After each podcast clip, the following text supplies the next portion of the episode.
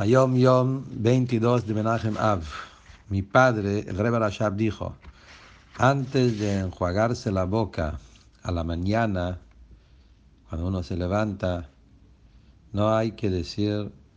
ninguna bendición de las bendiciones matutinas. Obvio, esto es aparte de los días de las ayunas, donde ahí no se puede lavar la boca. Bueno, aquí es una carta del, eh, del Rebbe anterior que trae, que el Rebbe Rashab dijo que hay que tener ese cuidado, que cuando uno eh, estudia, reza, dice palabras de Torah, que cada palabra que sale de eso se forma un ángel. Y hay que tener cuidado que cada palabra que salga, que sea limpia y también pura, y eso significa también físicamente cuidar que la boca esté limpio y que no haya eh, ningún tipo de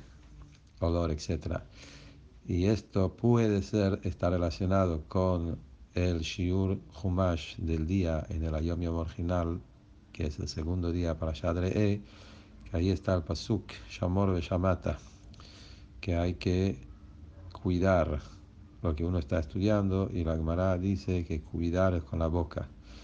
es que uno tiene que sacar con la boca lo que está estudiando y por eso también habla de cómo uno debe tener la boca limpia cuando hace tefilá y lo mismo en el estudio.